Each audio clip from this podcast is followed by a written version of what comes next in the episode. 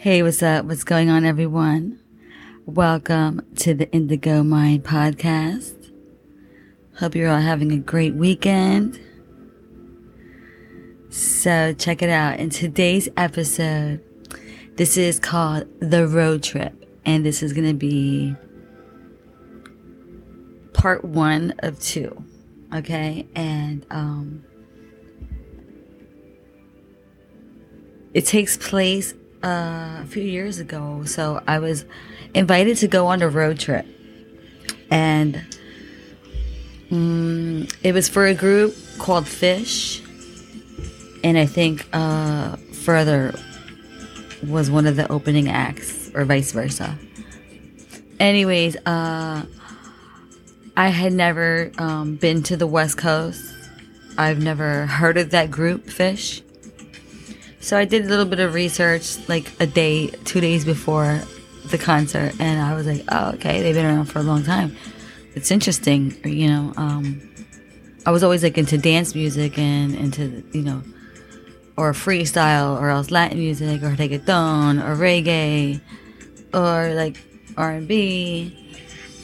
I never got into this genre of music, right? They were like an underground band and they had a huge following and I didn't realize they were huge and they made all their money online on their website without a record company. No record labels involved. So uh, they had magic to them because when they performed, it was like taking a psychedelic trip. The way they played their instruments, um, the way they would just jam together. It, it was, it truly, truly opened up my eyes and it made me respect that type of music. You know, uh, it's like psychedelic rock. And it was really, really amazing. So we followed them. We stayed at every hotel that they stayed at, which is really cool. So my, at the time, my boyfriend's close friend, he was like um, the head of the fan club, and he um, would coordinate like group tours, right? So like all the groupies getting like this huge, glamorous bus, like a rock star bus, and it was equipped to the nines. It was very glamorous. It had everything you needed. So as we drove to all the places, the, from the minute we got on the bus, it was like a, such a cool experience. It was like dark. Uh, everyone's singing. Everyone's playing instruments. Everyone is smoking trees. Everyone's smoking weed. Everyone's passing around edibles, and God only knows what else. But I was still a newbie. You know, it was my first time, and I just remember being on the bus, and I was like on the window seat, and I was like eating the edibles so it was already so much fun like before we even got there before we arrived to our destination. The first destination was in L.A. and um but i'm gonna skip L.A. for now. I'll get back to that later. The the road trip continued after we left L.A. we went to um first we went to the gorge. And here it was like an outside festival. And I remember I got into an argument with my boyfriend when we were walking to the concert because it was like outside and I didn't know it was going to be outside. I thought it was going to be like inside, like a regular, a regular concert venue, right? But no, so this was my first outside like festival type scenario thing. And everyone has like blankets sprawled out, total hippie vibe I'm sure some people live there, but it it was just to me it was like all new, and I was like stepping over people's blankets, and you know it was just it was really really crowded, and so at first I was a little bit annoyed because I'm like this is not really my kind of music. I thought the venue was inside, and now so it's like now it's like two negative things, and um, so uh what you call it, and then I was like, "Oh, this sucks. We didn't we didn't even bring anything to drink, and blah blah blah." And he was like trying to tell me to relax, like I, I, I was worried because we didn't bring like anything. Like we had no goodies, like no munchies, nothing to drink, no water, no nothing. But everything came to us. That's why he was like, relax, like we, we got this. Everything's gonna work out, and everything ended up flowing and working out beautifully. We made friends. You know, one of the first guys that saw me, he was like, "Oh my god, I love your lip gloss. It's so beautiful." I was like, "Thank you." He's like, "Would you like a piece of chocolate?" and of course, it was edibles. And um, so they gave us chocolate mushrooms. Everyone was passing around weed. I found these beautiful like flowers like in the meadow because it was like in the meadow where we were at. It looked like a bunch of weeds and trees and meadows, and it was gorgeous. So I grabbed a bunch of flowers and I put them all in my hair. I made a belt. Uh, of flowers. I put it all around my waist and I became like this flower child slash alien goddess because I had these little ring, like, uh, they were like neon rings and they attached to your fingers with like this little elastic band. And then the top side is like different colors of neon laser type thing. So I had blue, I had red, I had green, I was an alien bitch and I really believed it. So I was having so much fun. I started dancing and everyone was like amping me up and everyone is dancing so freely. And it was truly like my first outdoor hippie concert experience on the West Coast in Oregon. Um, it was just amazing beyond words that I will never forget that amazing road trip. So fast forward, we um, start to have issues when we um when we start to approach Utah. The um, the bus got overheated so we had to park somewhere and wait for it to cool down, whatever, whatever. And this was right as we were going to leave California. Um, so then as we're approaching Utah, like the, the Lake Tahoe area, it was like really steep. It went kind of steep and mountainous looking, right? And our bus stalled again. So we had to get out of the bus. We had to stop and uh, we didn't have to get out, but people got out to stretch their legs and whatever.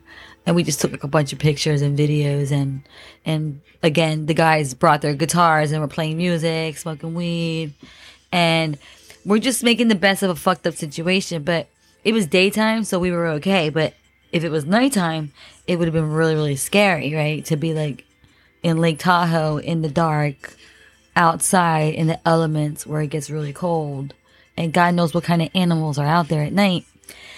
So a lot of things could go negative and, and, and you know, downward. So after I think he put a bunch of water in the bus, it was overheated, whatever. Um, we made it. We were like three miles away from Harvey's hotel and casino. And that's where we were staying because that's where the group Phish was staying. And right next to it is uh let me see. I think it's called the Lake Tahoe uh Arena. I want to say. I could be wrong. Um yeah. So it was a combination of all these like obstacles all of a sudden we were like oh my god like what what is going on it's almost like if the um, the spirits in Lake Tahoe were interfering with us approaching into their sacred land. Do you understand what I'm trying to say? So it was like the closer we got to Harvey's Hotel and Casino, the more times the car stalled, stopped, whatever. Oh my gosh. So finally, when we get there, uh, we we had to rush, change our clothes, shower, eat, whatever. And then it was the concert in the arena. So we go to uh, the arena and it's like outdoors and like It was just so beautiful. Oh my god, I've never seen an outside mountainous arena type thing ever. And so I made the best of the concert, right? It was all new to me, new experience, new music, new vibe. Everything was kind of rushed to get there and hectic to get there that I almost didn't go to the concert because we went through so much shit before we even got to the arena to see Phish. so, anyways, um, I ended up going. I didn't want to be like, you know, a Debbie Downer. So the other couple was all dressed up, so I got dressed and and then I was like, okay, I changed my attitude. And then we go I made the best of it. So my friend, my the guy that I was dating at the time, he apparently mixed drugs and he started he didn't tell me what he mixed. So at the end of the concert as we're heading into the elevator, we get bombarded, like bum rushed by people. It's like a stampede of high and drunk, crazy, strung out people. Like they're strung out on everything. They rush into the elevator and we get pushed in. So I'm like squished into this elevator with my boyfriend who's junk out of his mind. He was like on a three day alcoholic binge. And now he's on the ground of the elevator and he's like throwing up. So everyone is like, there's too many people in the elevator, but there was no security at the time to monitor the situation. So we're all cramped in the elevator like sardines. And it seems like everything is fine, right? The elevator's going. When all of a sudden after it went it went like a few floors and it just stopped. It like jerked and stopped. And we got stuck between two floors. So now is like where the panic begins. So we're stuck between the two floors. And no one knows the outcome. No one knows what the situation is going to be. No one knows how long we're going to be there. I'm certainly not prepared. I don't even think I had a bottle of water with me. So everyone starts to scream, and um, you can hear the panic. You can hear the fear. Everyone is reacting in their own way. Everyone is reacting to death, to to their fear of facing their worst nightmare. Right, the fear of death, the fear of suffocating, the fear of uh, claustrophobia, the fear of starvation, the fear of being in the dark. So we're stuck in this elevator shaft in the dark and little by little, everyone is going crazy in their own way. Uh, this guy starts screaming. He starts banging on the wall. Get me the fuck out of here. Get me the fuck out of here. Would get the fuck out of here. I would get the fuck out of here. And then this other person is like kicking the doors, trying to pry the doors open to the elevator. And then someone is like, no, no, you're going to make it worse. You're going to make it worse. So the people are about to fight behind me. I'm like, oh my God, this place, the elevator is too small for a bunch of people to be so tense and fighting and there's no space. We're, I'm crushed like a sardine to begin with. I'm like on the left side of the elevator, kind of like where the buttons would be. And my boyfriend is on the ground throwing up and he's like absolute mess and it's really dark and so the girl screaming so then someone starts pounding on like this a glass it sounded like it was like uh, a glass but i guess it was plastic i don't know so the guy starts yelling at her and then my boyfriend is throwing up and then this big i don't know like a big uh, he looked like a marine dude starts yelling at my boyfriend say, yo, get the fuck up. Stop throwing, stop throwing up.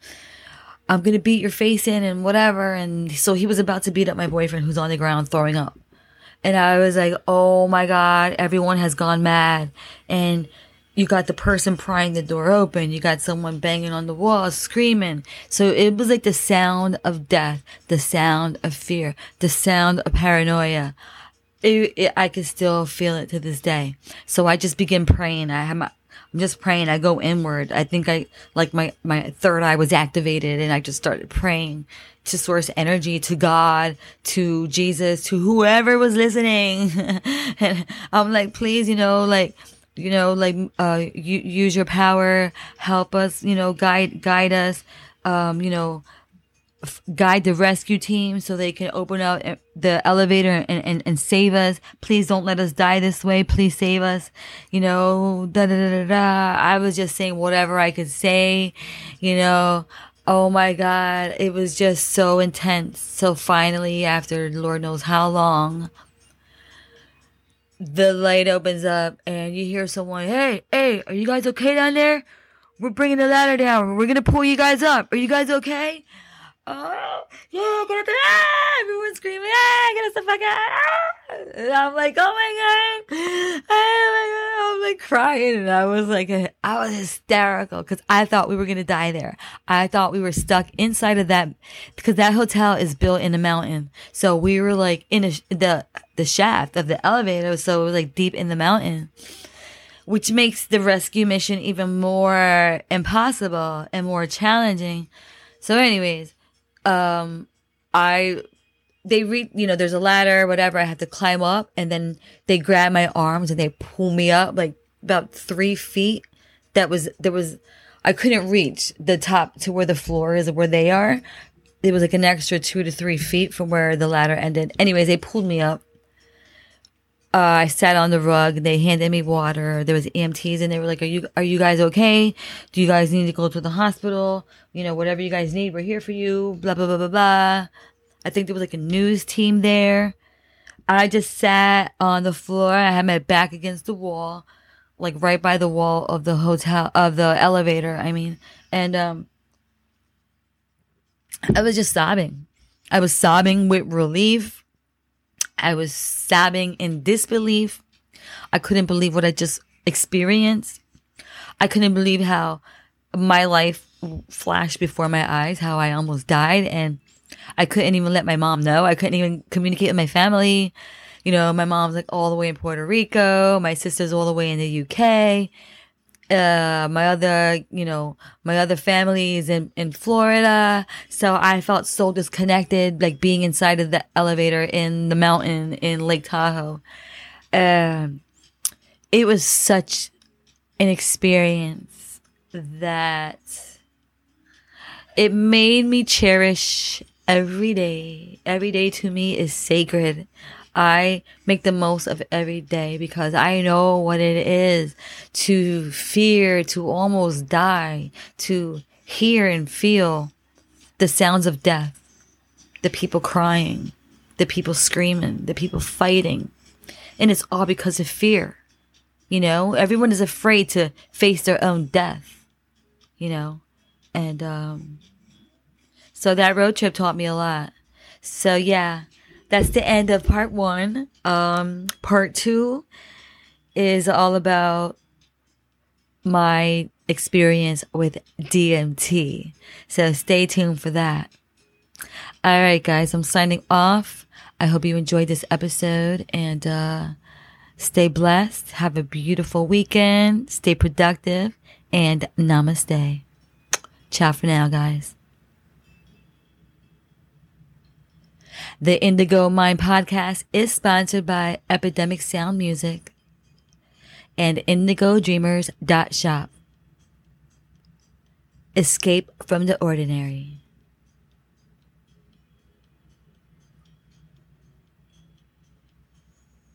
Don't forget to like, listen, follow, share, subscribe, all that good stuff. Show us some love. Namaste.